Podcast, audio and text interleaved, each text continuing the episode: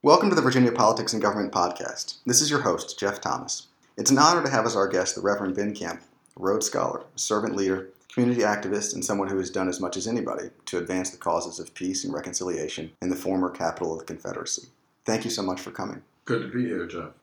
Reverend Campbell, I'd like to talk to you about your book, which is, in my opinion, the best book ever written about Richmond. Why did you write Richmond's Unhealed History? Well, it was started as a series of lectures. I've been working in Richmond and Church Hill a good bit for some time, and I'm a lifelong Virginian, and I just had these puzzles that were just constantly worrying me. And I couldn't figure out why this place seemed so stuck, why the values that people kept stating seemed to have very little impact on what actually happened. The place seemed immobile.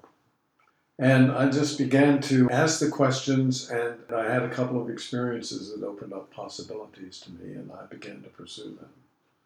First, I was walking through Church Hill one night. I was in Libby Park. It was about dusk, maybe seven in the evening.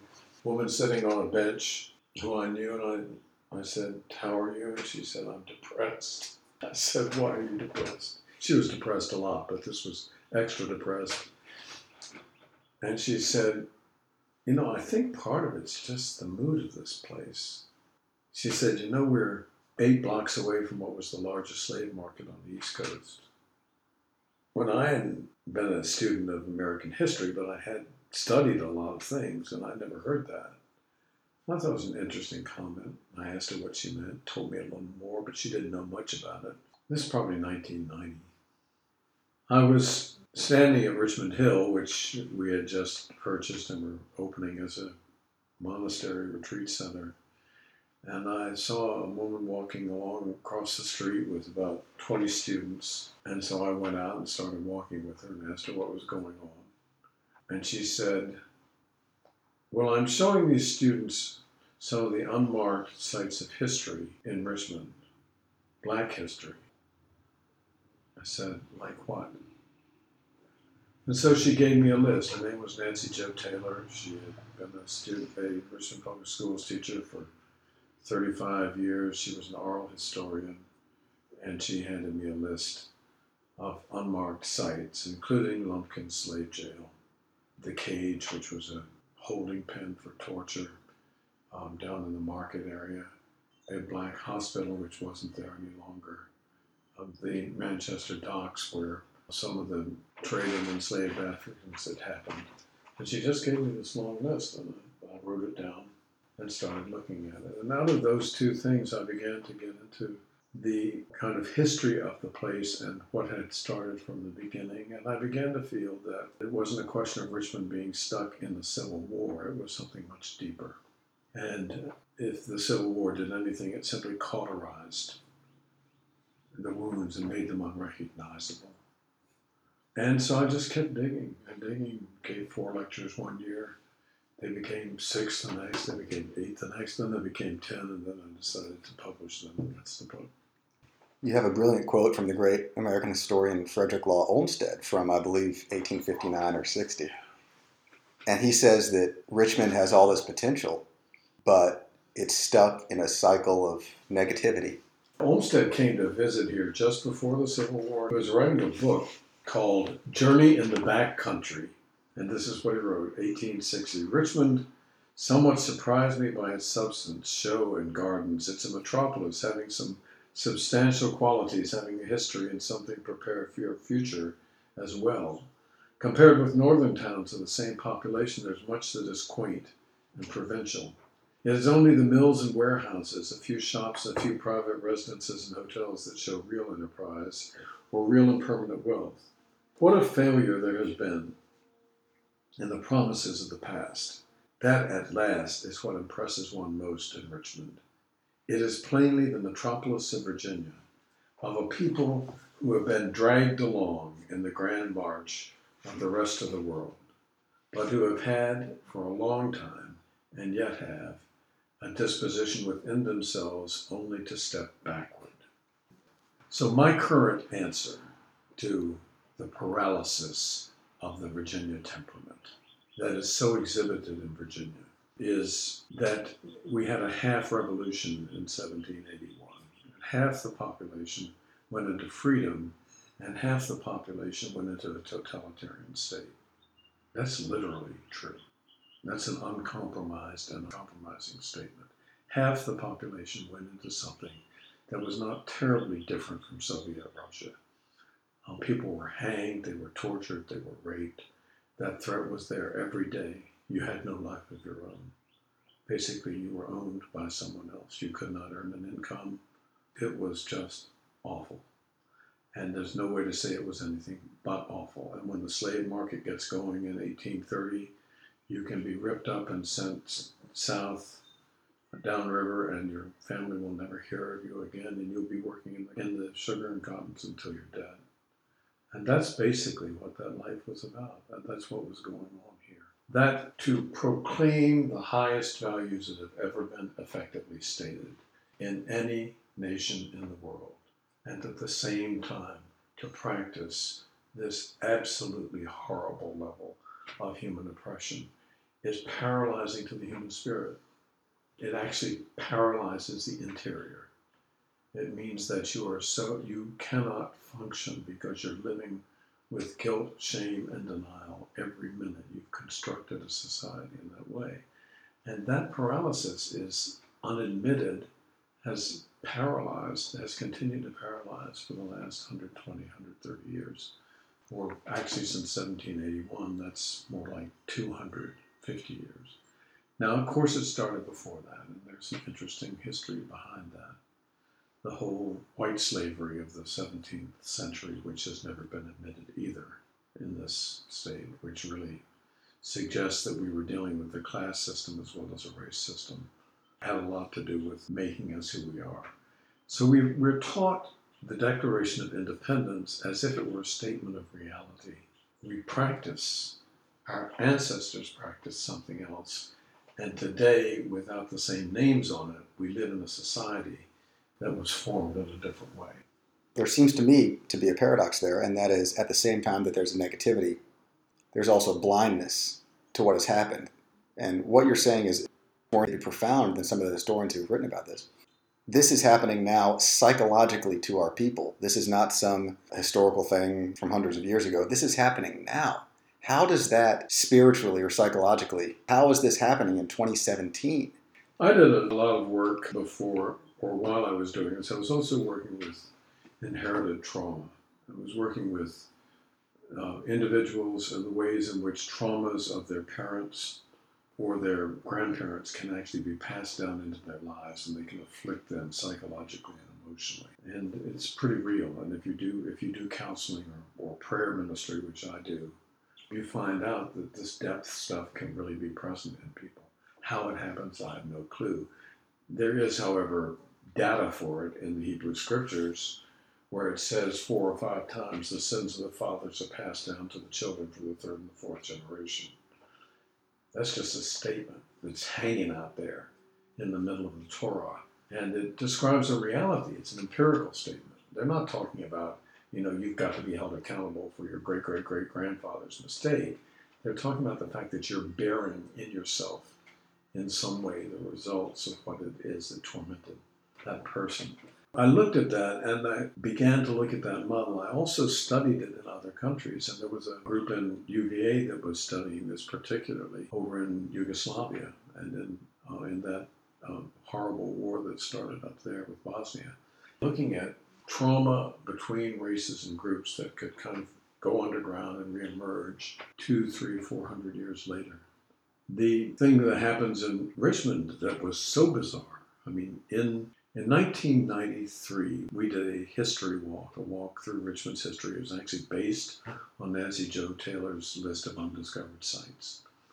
And we had 600 people in it, people from all over the world, the mayor of the city, a number of others. We began to mark these sites that had not been marked.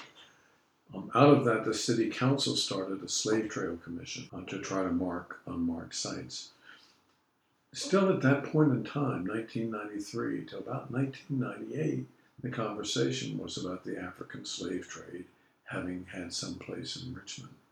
By the year 2000, we began to become aware that there was no upriver African slave trade in Richmond. In fact, the African slave trade had been ended in Virginia in 1774, immediately before the American half revolution, and that Richmond had not really been established till 1781. And as it began to show up, we came to the awareness that this had been the largest downriver market on the east coast of America, that 300 to 500,000 people had been sold in a trade that we knew nothing about in a valley in the middle of the city, slung between all men are created equal on the Capitol and give me liberty or give me death on Church Hill, right down between the two. Three to 500,000 people were sold between 1830 and 1860. We knew nothing of it. And in a city that claimed to worship history, this piece of information, which was incidentally in books all over the world, perhaps even read in graduate schools, was not present. How do you not know that for 120 years?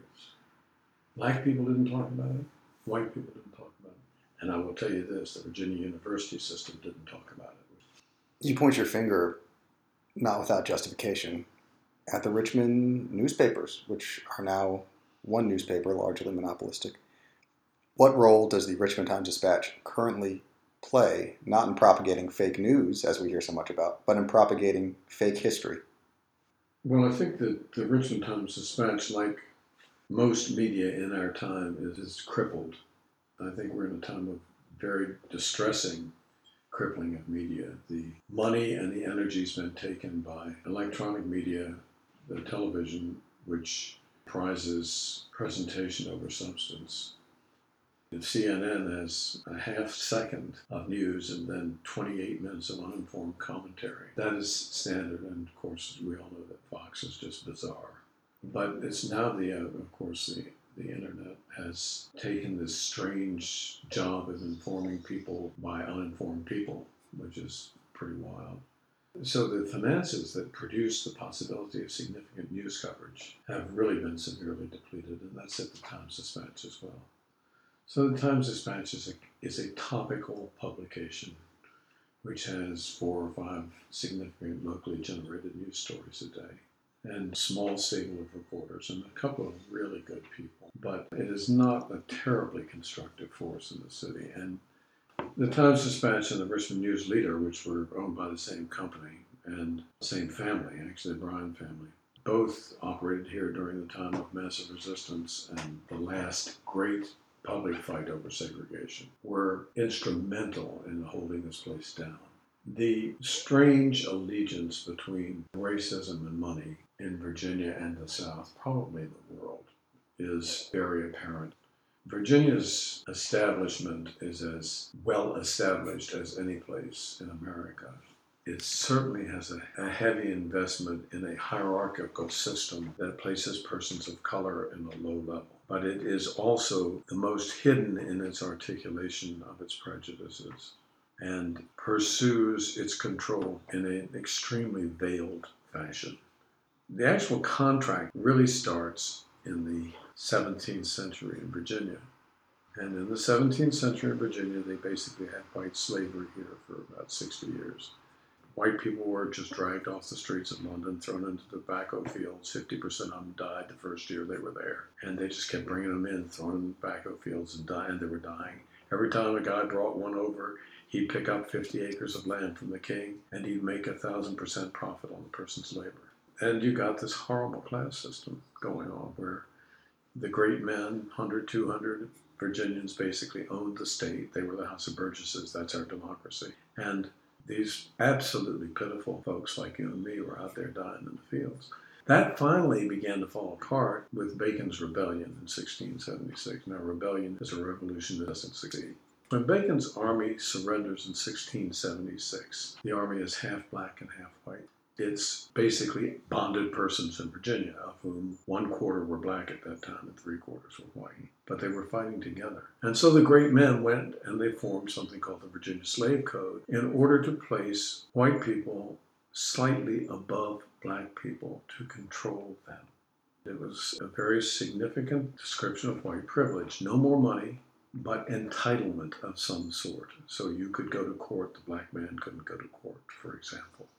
If you stayed at it long enough, you might actually eventually get free. He wouldn't. But in the fields, you were working together. You had the same work. You had no money. You could be pushed around. You couldn't be beaten if you're a white without cause. You could be beaten if you're black without cause. So these differences got made by law in the Virginia slave codes. And what happens then is the great men rely on poor white people as a buffer against what then becomes an enormous influx of African slaves beginning in 1705.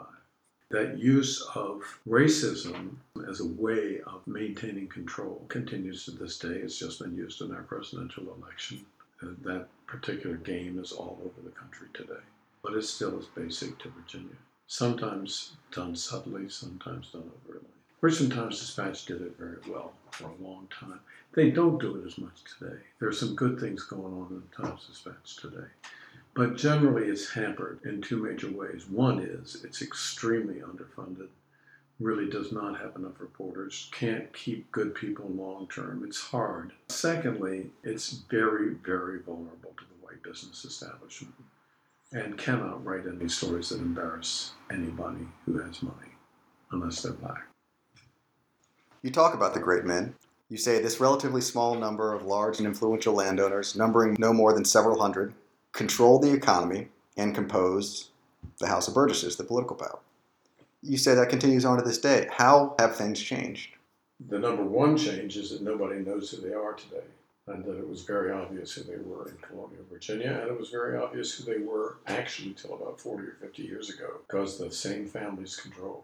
As the economy has gotten different, as the metropolitan cities of Virginia have sprawled so that you're not all dealing within the same jurisdiction, as the sources of money are so strange in this society. You know, you used to actually have to own something or work for somebody to have money. Nowadays, you may just be hooked up to some hedge fund and all of a sudden you're able to control an election.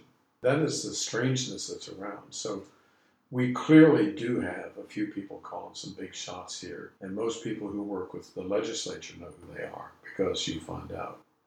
And there's no press to report on it. We know Dominion has a lot of control in the state, but that's just because they are just so out there that you can't help but know it. You can't talk about it mostly. What happens if you talk about it? There's no place to print it. There's no place to publish it. And in Virginia, the only thing more shameful than being black is being a white liberal. That's poor taste. People think you're weird and wild, and they discredit you. And that goes back. It goes it goes straight back to race.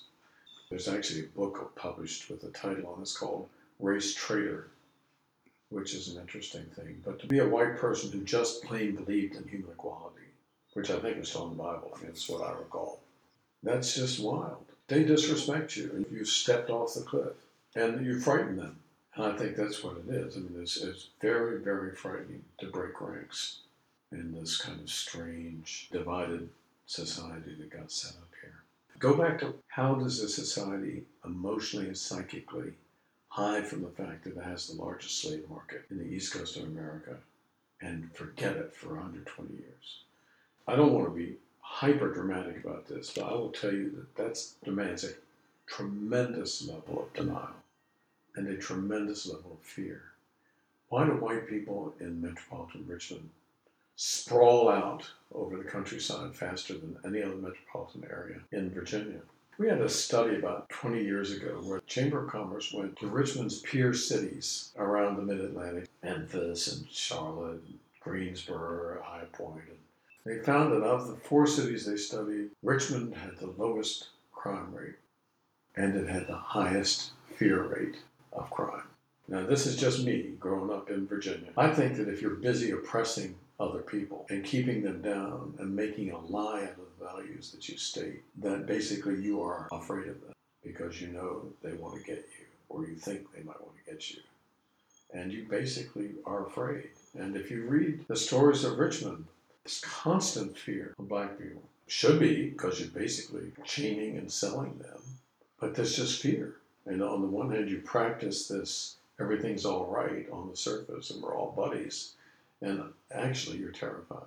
That kind of thing that is still present, which means that Chesterfield County won't even allow a bus to come across its county line in the year 20 17. We have the smallest footprint of public transportation of any city in the world. Something is really bizarre in this deep seated stuff. The problem is just you can see his power, you can see his continual work, but you don't know how to break it. I grew up in the Richmond power elite. These attitudes were never directly transmitted to me, never explicitly, not once, not ever, so far as I can remember. But they were there and I could never put my finger on it. That's it. Very effective. that is so that is so descriptive. The majesty of Virginia. That's when we were going through the civil rights movement. The Virginians would just sneer at Mississippi because they used all these nasty words to one another and pulled out fire hoses and all that stuff. And we were a lot better than they were. Really. More tasteful, perhaps. I went to the archives of collegiate school, the training ground for new money power elite in Richmond and in Virginia to some extent. And I asked to see the board minutes from the 1950s and 1960s, where they never told us, of course, why collegiate all of a sudden expanded to three times its size and started accepting men, I believe, in 1964. Talk to the archivist, he says that there's no mention of race, there's no mention of massive resistance, there's no mention of coming out to the county for any reason to do with schools whatsoever. It was all implied. That continues to this day. How are we ever going to get past this? I really believe in the resurrection. I mean, I hate to say it, but I'm a priest, and it's a pretty good thing to believe in. Which means that what I believe is that there is a Holy Spirit of God which is in the process of bringing about things that have not happened, that are positive, reconciling, um, bringing justice where it hasn't been, opening people's eyes to things they haven't seen. That means that we are not alone in the hope that telling the truth will help us grow and it will help people make steps that they might not otherwise have made. The word repentance is an interesting word. The actual Greek word means to change your way of seeing things. It doesn't mean just feel bad about something. What these people believed was that you could have a fresh outlook, that you could actually see more clearly than you've seen before. Whether we're doing this interview or whether I'm writing a book or you're writing a book or whether we're talking to people, that we do not need to be hopeless about the fact that people can change and people can see differently. It always takes initiative. I'm trying to help people get public transportation in metropolitan Richmond. I think it's the breakthrough issue here. And because we can do it without having to change our jurisdictional lines, which were established for racial purposes. But it can make a difference for everybody. Every other city in the world has it. They seem to think it makes a difference. People say, you know, well, what do you think will make it happen? And I say, well, how about you?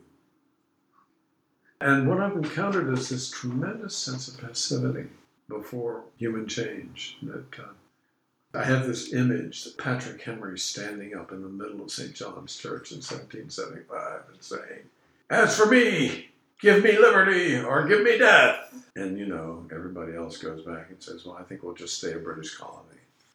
I do have to give this other quote, which is totally useless, but my friend Garrett Epps, who is one of the great commentators on Virginia in this last century, wrote a book called The Shadd Tree, is actually writing two new mystery novels about Richmond. But Garrett wrote in the Washington Post, I don't know, 25 or 30 years ago, an article, and he said Virginians felt that they'd invented democracy, so they really didn't need to have much more to do with it. And that kind of describes sometimes this level of passivity. I mean, if something's wrong and you're not doing something about it, as I understand democracy, that's your problem, not somebody else's problem. The end of the Gospel of Luke talks about the speaker's anticipation of the resurrection and the second coming of Christ. They say, How are we going to know when Jesus comes? And they say, You're not going to see angels or clouds or anything coming down from the heavens because the kingdom of God is within you. Do you believe that? I think that Jesus came and described a transformational process by which the world and its activities were gradually becoming a part of God's kingdom all the time. So he told his people to pray, Your kingdom come on earth as it is in heaven. He was not talking about a kingdom after death, which is what everybody likes to talk about because then we don't have to worry about it. He was not promoting bus trips to Heavenly City he basically was inviting the transformation of human life into effective community. That's what the Holy Spirit does. It brings justice, it brings truth. Because none of us likes justice all the time or truth all the time. We need to be converted. It's not going to be finished by the time I have to leave here, but it is in process. I see change around me all the time. Really believe in the power of the resurrection, which is why I'm willing to be an open critic, because I think people who don't believe in God's power or the power of the Holy Spirit to change or the power of human beings to change can't afford to tell the truth because they think nothing will happen except misery if they do. And I think telling the truth is a step toward health. And I think that doesn't bring it down by itself, but it beats the heck out of the alternative. Are you happy that you have devoted your career to Richmond? I sure didn't intend to. When I was growing up, I grew up in Arlington. I had a girlfriend in Richmond. She intimidated me because of all the class warfare stuff that was down here that I wasn't a part of. Everything she was involved in had the at the beginning of it, like the country club or the club. They would say the country club. And I didn't understand any of this stuff. I was just an ordinary, you know, suburban boy. I came to during civil rights fights. I came to feel that Richmond was the enemy um, because I was in Arlington. They were trying to close our schools, and the bishop made me come here. The priest. I had to go where he told me. But I think this is where the beast lives, and maybe the beast of America. This is where the whole thing started. Within a one mile radius of Shockoe Valley, you basically have 400 years or more of American history right there. You can see it stacking up, and you can see it making its mistakes, and you can see what it does to itself. We are in a fascinating time here where we are dealing with the real deal. Things move very slowly, but when things move in Richmond, they really move. You can move something in Los Angeles and it only deals with the block next to you. But when something moves in Richmond, everybody feels it. And I feel privileged to be a part of it. And I'll tell you, as I've found all my life, that when people attempt to be faithful, to deal with real issues, to deal with the Spirit of God and the true spirit of human beings, and fight those fights with good spirit, they become richer and you get to associate with some very, very rich people. You feel the privilege in the middle of the battle, and I'd rather be here than out there doing nothing. There are some ideas that you mention in the book that are facts. The United States the English colonists, they committed genocide against the Native Americans. There was slavery in the United States.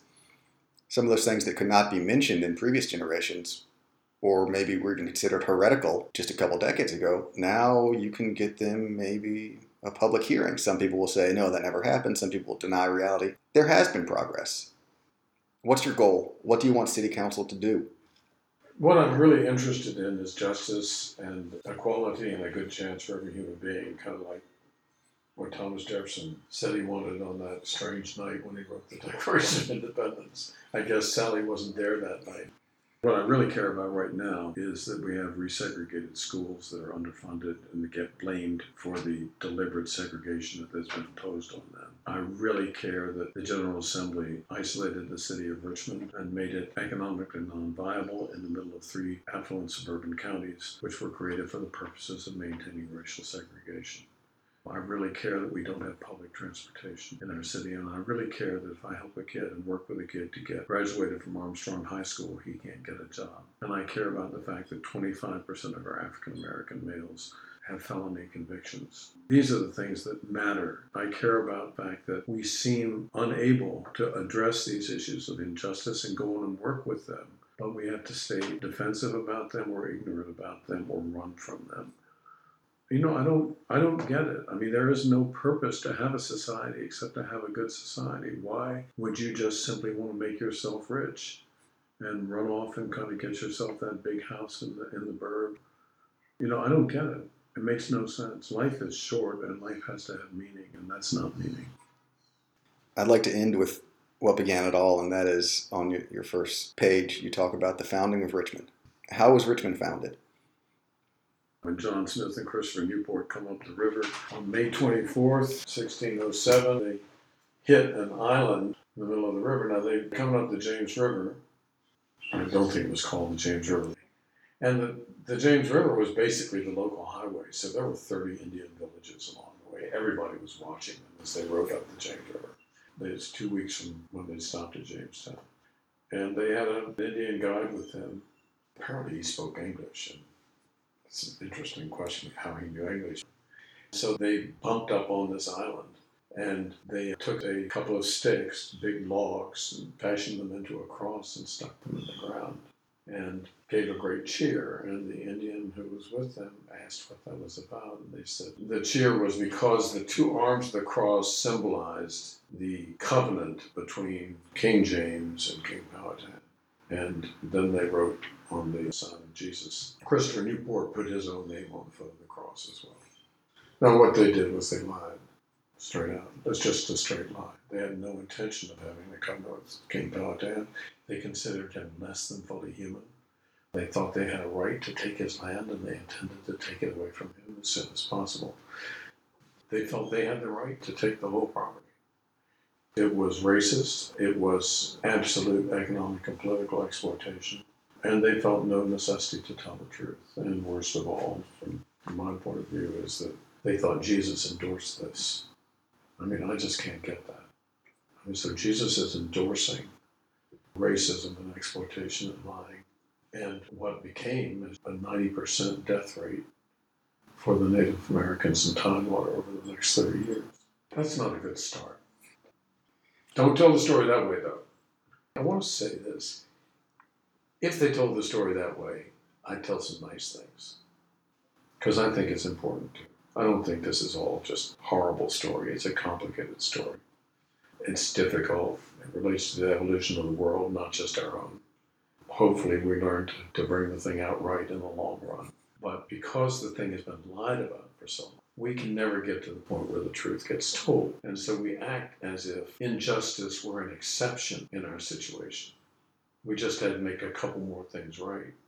And the fact of the matter is, they're not right. They didn't start right. They've never been right. If we can start from there, then maybe we can make them right. And that's the challenge of our time. That's why history has to be properly told. What can listeners do to help? It's called rvarapidtransit.org. You can help us get a public transportation system for metropolitan Richmond. I think that's probably the most significant thing. Secondly, if you have something you can do to find ways to help support the Richmond public school system, you can do that. Third, if you can do something to support issues of employment and support for persons with felony convictions, please do that. I was on the Capitol steps when Governor McAuliffe announced the voting rights restoration for persons with felony convictions. He had just asked me to come to it, and I gave a little history. It was one of the most stunning moments in my life because it was done voluntarily. The problem with Virginia that just hurts me deeply. Now, my, my family's been here since 1760. The thing that hurts me is that I also believe in the idealism and the values of this state. And I believe in the things stated by Jefferson in the Declaration. I, mean, I think there's some great things that have happened here. And yet, the only time we've been able to live up to what we want is when we made the Yankees do it to us. It took the defeat of our people to make us end slavery. And it took the defeat of our people to make us overcome racial segregation in schools. And as soon as the Yankees left, we did it all over again. And I'm not saying the Yankees are very good either. We need to do our own work. I would love to see us do our own work and be proud to be Virginians. The book is Richmond's Unhealed History. I know my audience and the kind of people who listen to this podcast, and if you live in Richmond, I strongly encourage you to buy this book. Reverend Campbell, thank you. Thank you so much.